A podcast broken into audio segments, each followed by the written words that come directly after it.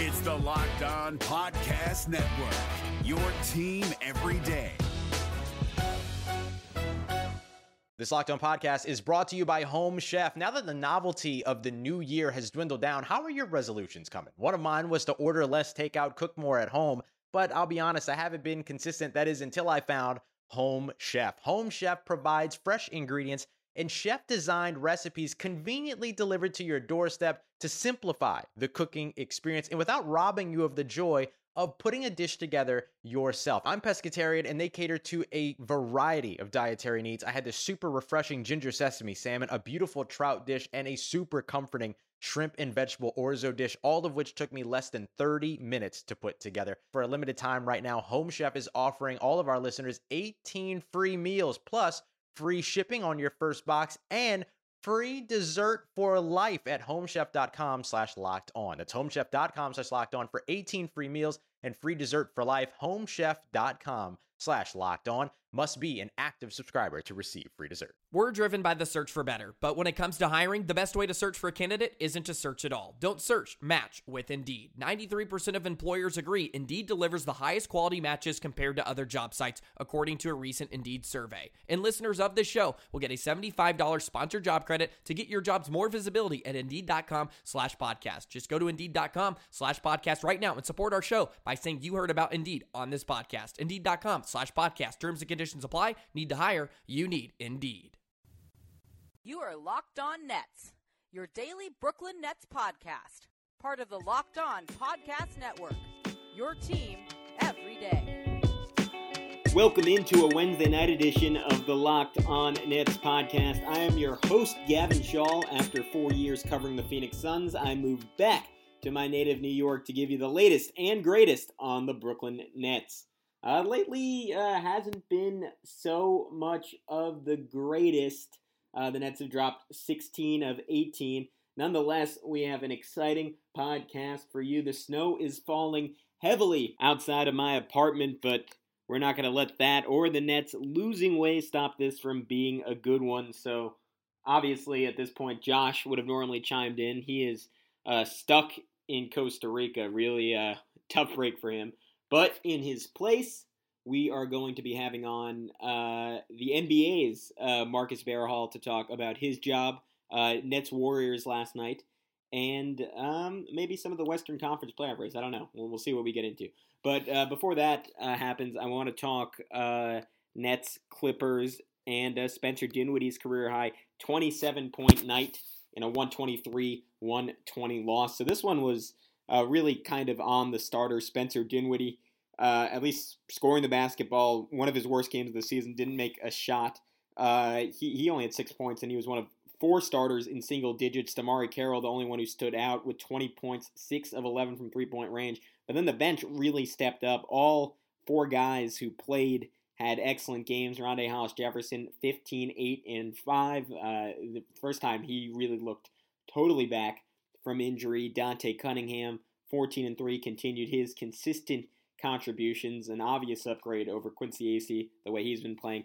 Joe Harris, um, it's something Kenny Atkinson has talked about, uh, particularly after this game, just how, how thankful he is for Harris and the fact that he just knows what he's getting on a night to night basis. And like the shots aren't always going to be falling, and he's, he's not going to be automatic from three point range night in and night out but he's going to get the same effort, same level of intensity. And Harris, anytime he's out there, will find a way to do something positive for this team. But again, we have to start with the efforts of Caris LeVert, 27 points, 5 assists, 5 rebounds in just 29 minutes, 11 of 19 from the field.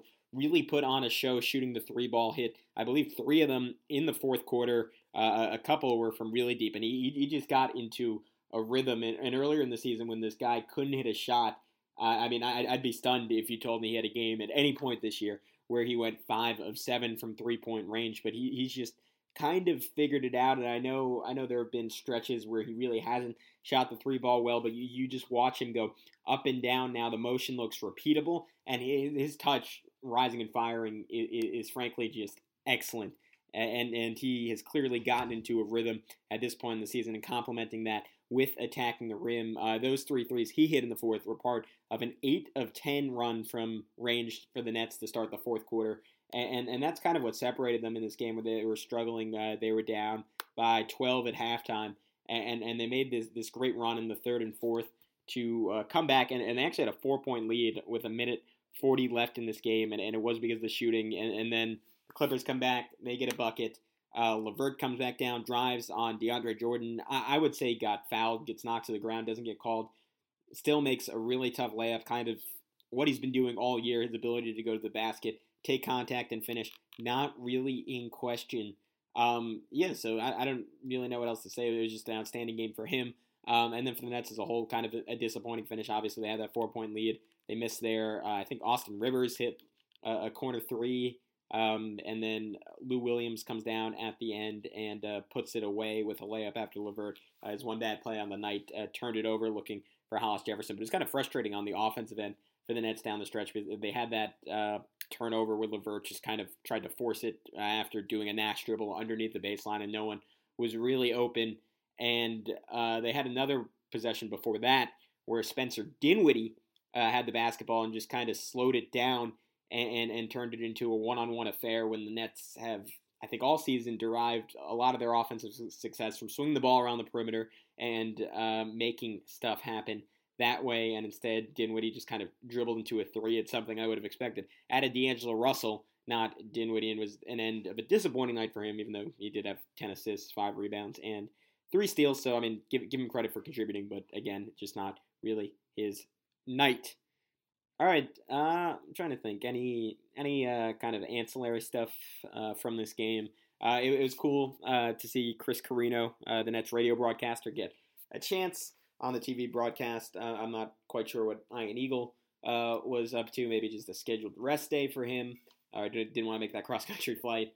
Um, Ryan Ruocco probably busy with Yankees spring training, but Chris Carrino getting a shot at calling the game on TV, and he he did a really good job. And I, I think I think people kind of underestimate uh, just how tough it is to make that transition to radio and to, from radio to TV and vice versa, uh, particularly when you're not uh, doing it all the time because radio is, is kind of a play by play guy's medium and, and, you just get to go all out, describe everything. TV, uh, you got to highlight your analyst, you got to be a little bit more subtle in terms of description because obviously people can see what's going on. And, and, I thought Carrino did that actually like really seamlessly. Like he's arguably like you you can make a case that he's better than both Eagle and Ruocco, kind of laying off on the description when something's obvious. Um, so I, I kind of like that. I, I, thought he had a really good broadcast, even if he doesn't have quite the highs of those other two. Uh, it was a tough start for the Nets in this one. Uh, they were moving really slowly on offense. There was a lot of stagnation.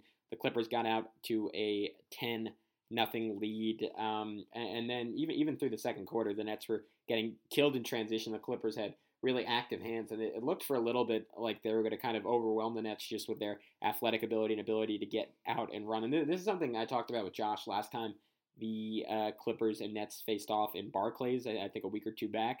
Um, th- this team really does remind me of that Denver Nuggets team from four years ago, where there's not really a clear superstar. Like obviously, you could make the case that DeAndre Jordan and Lou Williams are borderline all stars, but they're just like fun, and they just have like eight really, really good players, even with um, Danilo Gallinari out. They just bring someone like Sam Dekker off their bench, who's a young guy. I really like. Um, yeah, so just really like eight, nine deep, and like even even guys like Milos Teodosic. I, I think he's one of my favorite players to watch in the league. Definitely one of my favorite rookies to watch in the league with with his ability to pass the basketball. Um, yeah, so and, and I think there's something to that. And if you're looking at an example of what the Nets could be in a few years, and maybe for some people this is kind of discouraging if you have higher expectations, but I, I would look no further than the Clippers. Like I wouldn't say the Nets quite have that depth of talent now, but but you look at the career trajectories for guys like Caris LeVert, Jarrett Allen, Joe Harris, Russell, Dinwiddie. You see like a really deep team with a lot of really good players, and it's possible that like I mean I don't know. I still I have high hopes for LeVert and obviously Allen. It's very much an unknown at this point. Like, but even even none of those guys end up being all stars, I, I think you could kind of have a team where there's just a ton of depth and a lot of really good players. And the Atlanta Hawks, even though I think they ended up having four All Stars on that team, um, I think they were a pretty good example of in the East just how effective that could be. A few years ago, and, and you're not going to beat the LeBron James of the world, but you you might have a chance to make a conference finals run with a group of that level of talent in the Eastern Conference. Um, that's also assuming playoff reform isn't on the way, but I'm getting uh, way ahead of myself there. Anyways, uh, point being, uh, I think the Nets have an interesting future, and it could a lot like this current iteration of the Los Angeles Clippers. All right, uh, let me see. Final thoughts on this one. Uh, oh yeah, there was a really cool play where uh, Caris LeVert, and this was just a testament to what kind of night he was having. He was kind of uh, speeding through the lane through like a really quick uh, kind of shuffle pass to Jarrett Allen, and he threw it so hard Allen wasn't even expecting it. Bounced off his chest, went right back to LeVert, and he put in like a short little floater. So that was uh, that was that was pretty cool. That was pretty cool. Uh, yeah, LeVert uh, personal 8-0 run, three assists, three in the fourth quarter. That was awesome. Yeah, and then just just how tentative they were down the stretch. There really wasn't any ball movement, and uh, we're, we're going to get into that um, in the Warriors game with Marcus because the same things kind of bogged the Nets down at points in that one. But without further ado, here is uh, let's take a quick ad break, and then after the break, uh, we'll be back with Marcus Sparrowhall. Hey guys, it's Walker Mail, host of the Locked On Hornets podcast. And being around sports media and a fan of the Hornets for a lifetime has taught me that sometimes it's exploring the sliding doors moments and what if scenarios in sports that can be the best part of the fan experience. What if the Seahawks let Marshawn run on the one yard line with the Super Bowl on the line? Or could a coin flip actually have landed Magic in Chicago, Michael in LA, and made Charles Barkley the first black president? Enter Wondery's newest sports show, Alternate Routes, a weekly leap into the sports multiverse with former SportsCenter anchors Trey Wingo and Kevin Frazier. Each week on the podcast, Trey and Kevin will pry open the sliding doors of a different what if moment from the world of sports. In these alternate sports realities, dynasties will fall, legacies will change forever, new goats will emerge. Follow alternate routes on the Wondery app or wherever you get your podcast. You can listen to alternate routes early and ad-free right now by joining Wondery Plus. The NBA playoffs are right around the corner, and Locked On NBA is here daily to keep you caught up with all the late season drama. Every Monday, Jackson Gatlin rounds up the three biggest stories around the league, helping to break down the NBA playoffs. Mark your calendars to listen to Locked On NBA every Monday to be up to date. Locked On NBA, available on YouTube and wherever you get podcasts. Part of the Locked On Podcast Network, your team every day.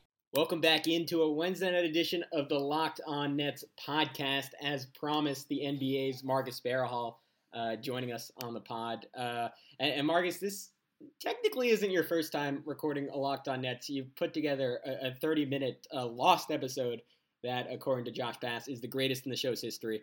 But I have no evidence that it was ever done. So. Well, we're gonna be we'll be releasing that in the summer. Uh, keep your eyes peeled and your ears open, I guess. Yeah, depending on where LeBron ends up going. Because the Lakers will put it out. If he stays with the Cavs, uh, we're keeping it.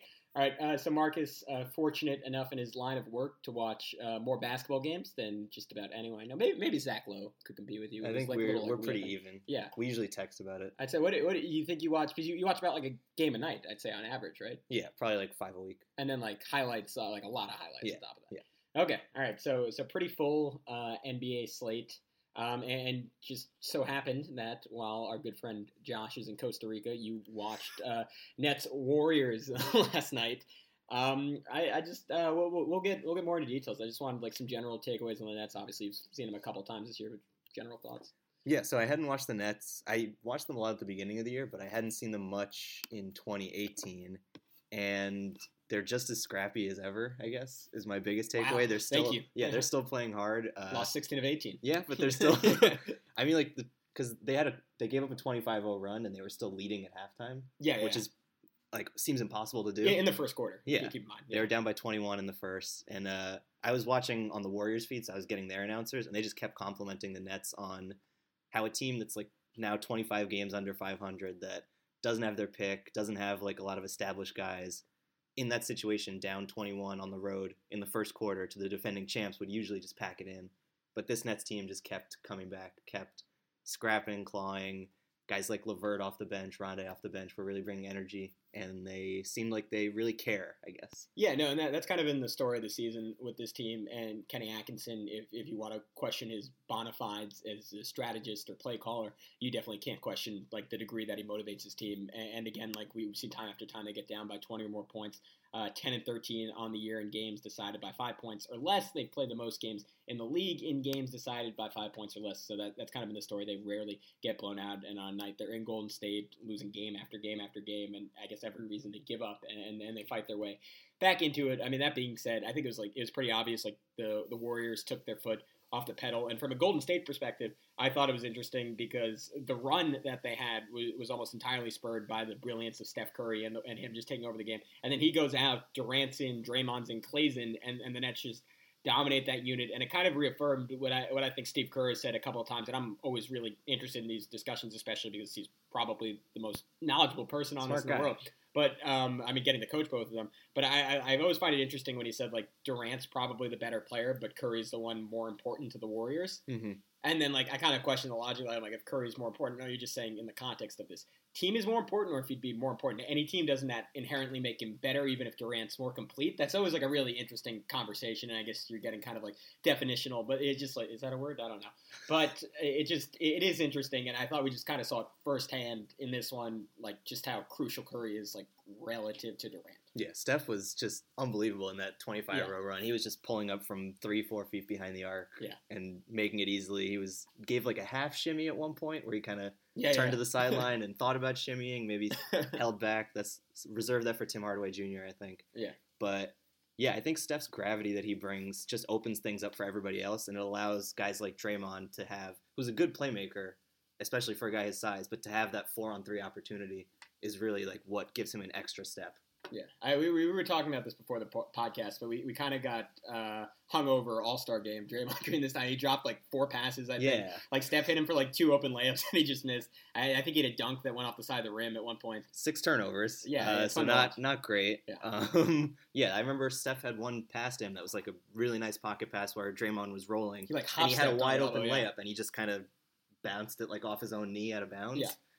I don't know, weird weird season for Draymond, I would say. Yeah, but I guess uh, getting back to Curry, like I, I thought it was just kind of cool because I know um, Steve Kerr uh, said this going into the season that like he thought this is like the most complete Steph Curry's ever been as a player, and obviously he was dealing with injury issues earlier in the year and hasn't really been able to get into rhythm up until just before the All Star break and then the ten or so games since.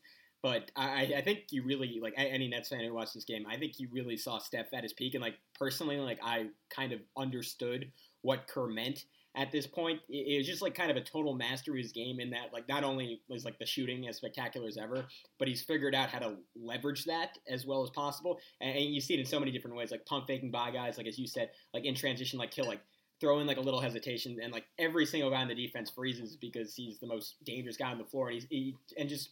You, you, I think you used the perfect word just based on his gravity. He's able to get guys layups almost any time he wants, or get to the basket and finish himself. And that combination with like all the little fakes he has in the starting and stopping and being athletic enough to jump and do stuff in the air, like I he's I think he's really like unguardable at this Yeah, point. I think a lot of what separates him too is that he doesn't settle. Like a lot of guys, if you hit two threes in a row and you catch it on the wing, you're gonna pull up regardless of how close the defense Yeah. is closing out. But he'll kind of, if the guy closes out too hard, he'll give a fake and drive in, look for somebody. He's not always gonna force it just because he feels like he might be hot, which is big. Yeah, so we mentioned the 34 points uh, for him in 34 minutes, and then the Nets having that uh, spectacular run to get back into it. It was 25 0 at one point, 29 2 overall for the Warriors. Then the Nets uh, 19 to 2, then 25 to 4 to take the lead. Eventually, I think it was 39 13 by the time they had a five point edge at half, and, th- and that was really driven by uh, both Caris LeVert and and frankly the entire bench unit. But I just remember him like beating Durant to the rim on a dunk. And, and you were telling me of a, of a fascinating conversation you were having with a coworker of yours, uh, Matt Drexler. Shout Uh, out to Drex. Shout out. Uh, hopefully, uh, a lifelong Nets fan. He could actually subscribe to the podcast. That'd be great. Uh, anyways, uh, that's neither here nor there. But, uh, and and you guys kind of frequently debate the potential of Caris LeVert against Jarrett Allen, and I thought that was kind of a cool conversation because Josh and I have, have danced around that on the year, but never really directly had it. And like, what what, what are your thoughts on that? Like, what angle do you kind of usually take on that? Yeah, um, I think they're both good, obviously, and I think they both have a bright future. But. Yeah, they're both uh, very good. Uh, Yeah. I, I personally would take Caris just because I like the diversity of skills, I guess, that he brings. Like Yeah. Jarrett Allen, you know what he is. He's going to be a rim running big. He can play defense and block shots. I think Caris, as a playmaker, can bring more to the table, and he's long enough on defense where he can help you on that end too. And I think he's just has more versatility, even though he's older than Jarrett Allen. I know Matthew Drexler, aka Little Drex, is a big Jarrett Allen guy and sees him as being a potential All Star center. Which I mean, I don't necessarily disagree. I just think I guess that's just how high I am on Caris. Yeah, no, I'm I'm with you on that. And what's kind of interesting about Allen is like coming in and like I'm I'm not putting this on other people. This is what Josh and I thought too. Like you expected someone who was just extremely raw and had a lot of athletic ability. But what surprises me about him is just how skilled he is at this point, and obviously that's been like an exponential leap from early in the season. But like his ability now to catch the ball, like pivot and throw it out to a three point shooter on the opposite side of the court, um, to be creative around the rim, like we were talking about when they played Cleveland the other week. He got like LeBron James on a fake. He didn't make the shot, but just like little moments like that, and like just how intuitive he is around the basket.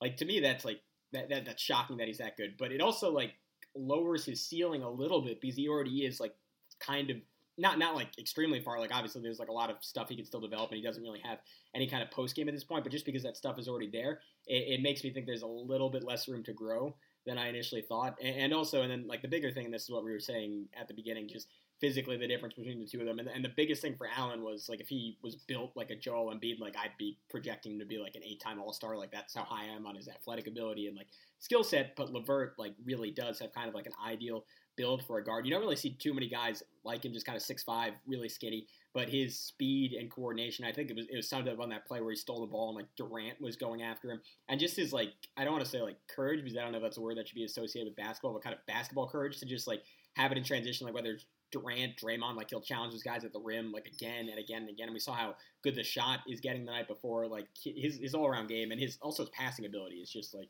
ridiculous. And I mean, I guess the only hesitation with him is that he's already like I think 24 years old. Yeah, and I think what you were saying about him continually driving in on guys, I feel like I didn't watch him in college, but I feel like he's gotten a lot of that from Rondae, maybe, just because yeah. Rondae's a guy who will barrel into the paint and just try to either draw contact or get inside. And I think that that element has helped Caris to expand his range outside when he can drive in and have those two options basically that can act as counterweights. Yeah, yeah, yeah. Yeah, and I guess I guess the only other real takeaway from this one, I mean, the game kind of went predictably. Like Brooklyn had their big comeback, ran out of energy. Golden State uh, dominated the second half. Uh, was uh, D'Angelo Russell? You caught him on a good night, and so I mean, obviously that kind of clouds your opinion a little bit because there, there are a lot of nights where he doesn't look this good. But uh, what what do, you, what do you see out of him? Twenty points, eight assists on the game. Yeah, I've been really low on him uh, this whole season. Yeah, we, we too, so yeah, no, no, I probably has rubbed off on me, yeah. but uh, he looked really good. He looked impressive. The Warriors broadcast kept complimenting him. They kept saying that he was not looking for his own shot, that he was looking to set up teammates and looking to kind of lead this young team, even though he is only 21 himself. And I definitely saw that in this game. From the past games I had watched, he didn't seem to be looking to necessarily create, and the fit with him and Dinwiddie is still, I think, developing. But this definitely looked a lot better. Yeah, I, I think he was like a lot more judicious in like when to shoot and when to pass in this game because that's kind of been the big thing for him. Like balancing those like earlier in the season, he would like shoot like every time he got the basketball unless someone was wide open. And then when he came back, he, he wasn't aggressive enough. And then recently he has balanced it better, but still takes some really bad shots. In this game, there was only one time where I think he had JaVale McGee on a switch, and instead of trying to go by him, he just pulled it for a three. And I guess the big thing like people forget with him is that he's he's not an elite athlete, and he's not great at getting to the rim, and he mostly relies on kind of being more cunning and hesitations and head fakes and, and different things like that to get to the basket. But when you have those situations where you get a big on you, that that's when you got to attack, and he's settled. But but this game, I, I, think you made a good point that he was a lot better at that. And like I think the very first or second play of the game was him diving in and kicking it out to Spencer Dinwiddie for a three. And the, the big issue for the Nets of late has been those two not playing off each other and making each other better. And, and I mean, at least at this point, like obviously, like you look at I, think we both think like Caris and Jarrett Allen are kind of the future of this team. But right now, D'Lo and Dinwiddie, it's guys who are obviously both still young, are probably their two best players. So you obviously want to see those two making each other better, and that hasn't really been the case up to this point. But a small flash of that there. All right, we'll take uh, one final break and then come back and give some quick thoughts on the Western Conference playoffs. The NBA playoffs are right around the corner, and Locked On NBA is here daily to keep you caught up with all the late season drama. Every Monday, Jackson Gatlin rounds up the three biggest stories around the league, helping to break down the NBA playoffs. Mark your calendars to listen to Locked On NBA every Monday to be up to date. Locked On NBA, available on YouTube and wherever you get podcasts. Part of the Locked On Podcast Network, your team every day. Attention cancer victims, if you or a loved one lived, worked, or visited Lower Manhattan in the months after the 9 11 attacks and have been diagnosed with cancer, federal benefits and health care may be available. Attorney Eddie Markowitz has helped many families recover substantial benefits from the September 11th Victims Compensation Fund. The James Zadroga Health and Compensation Act has been extended, but time is limited. Attorney Markowitz is proud to serve as counsel to the Zadroga family. Let him help you too. These benefits are not just for rescue workers, but to anyone who qualifies. The fund covers many cancers, including prostate, skin, lung, and breast. Please call 1 800 Law Help. That's 1 800 Law Help to see if you qualify. And welcome back in to the Locked On Nets podcast. Marcus Sparrowhall, uh, fortunately, still with me Hello. uh, to talk uh, Western Conference uh, playoff standings. And uh, there has been uh, quite the shakeup. Uh, the Portland Trailblazers, the three seed, uh, New Orleans Pelicans, the four seed. Um, I think, let me see, Portland 39 and 26, uh, just five games up over the four and a half games up over the Utah Jazz in uh, 10th. So clearly, like a lot could change in the coming days. OKC two games up over the Jazz. So plenty of room for these teams to flip flop. But Marius, I want to start off as the guy who watches all these teams on a fairly regular basis. Mhm. Uh, what, what's what's been going on with the Pelicans? Because I, I mean, obviously Anthony Davis has been great, and Damian Lillard's been equally great for the Trailblazers. But that team, like on, on a very surface level, even with Demarcus Cousins, just had no tertiary talent. But all of a sudden, without Cousins, they've won nine games in a row. Yeah, uh, not to toot his horn too much, but my guy Matthew Drexler has long been on the front of uh, Boogie's been holding AD back. Yeah. and I think that I don't know if Could I agree little- totally with yeah. that, but the fit is definitely much smoother with just one big, and I think A that little Ewing theory action. yeah, uh, for sure, and I think that with Davis and Emeka Okafor, who's playing well, I didn't know he was yeah, he's alive. back. Yeah. Um, He's like, isn't he like his head looks like too big for his body now? Yeah, He's he's like- he's, he's he's, a little bobbleheady, yeah, Yeah, yeah. for sure.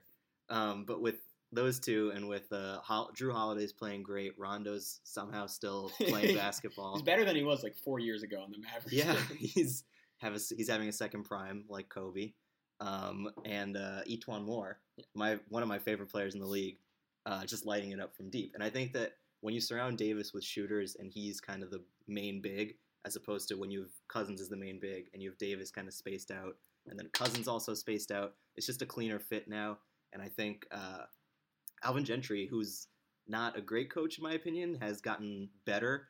And uh, for example, I think this was last night. They were up by three, and I don't remember who they were playing, but they were, they the team they were playing had no timeouts left, and they fouled up three with like eight seconds left, which is like what you should do. But it's just surprising to see Yeah. Alvin Gentry pull the trigger I on mean, that. he's, So I, he's, he's made some conference finals. yeah, sure, yeah. I think he, yeah, I think he beat the Spurs maybe one year. I think that was D'Antoni. Wasn't it 2010 when they finally did it? And then like, then they played the Lakers. I think 09, right? Maybe I don't, I don't no, no, no. It was like National. I think they. Made, I, anyway, I just I finished reading the book on the 07 Suns, so I'm, Sure. I'm very pro Alvin Gentry. He's, he's great. He's okay. Yeah. Uh, uh, all right. Uh, yeah. No, but, no, but I'm, I'm with you, and I, I think it's uh, yeah, a little bit of that, a little bit Darius Miller, a little Yeah. bit Nikola Mirotic. Yeah. I don't know. Yeah, they, those guys are playing well. I mean, the thing is, like, they've shot the ball well all year, and like that's kind of a tried and true formula. You put a bunch of three point shooters around a dominant big, and particularly Dwight Howard. Yeah, and Anthony Davis like is similar to Dwight, but with like a lot more flexibility. Like last night, he had I think four threes in a quarter at Mhm. one point.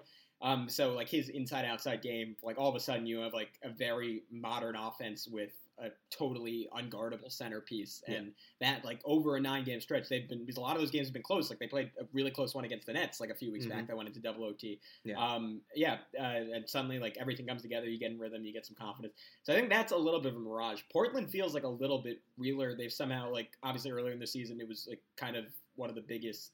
Um, I forgot the word. Uh, Disappointments? no, uh, arbor- Harbingers? a- aberrations. Aberrations. sure. Aberrations. That's the word I'm looking for. It's one of the biggest aberrations I remember in the NBA, where they had, I think, like one of the top three defenses in the league, and had Mhm. an offense that was like 24th or 25th, like a total flip from like the last three seasons they've been playing. And now that's really balanced out, where they've maintained a top 10 defense. Like obviously they're inevitably going to fall off a little bit, but behind Damian Lillard playing legitimately like an MVP candidate, they're all the way up to the three seed, and it just it feels like they like have enough guys all of a sudden to make a little bit of a run, maybe win in the first round. Yeah, uh, the biggest development for them this season has been Shabazz Napier, in my opinion. Shout I I like watched the Blazers for like a month stretch where I was doing their games like every other night, and he's just taken a huge step forward this year. He's if Victor Oladipo hadn't been doing what he was doing, I would say he would be in the most improved conversation for sure. And guys like Alfred Aminu, who is slept on, but he can play defense and he can knock down open threes.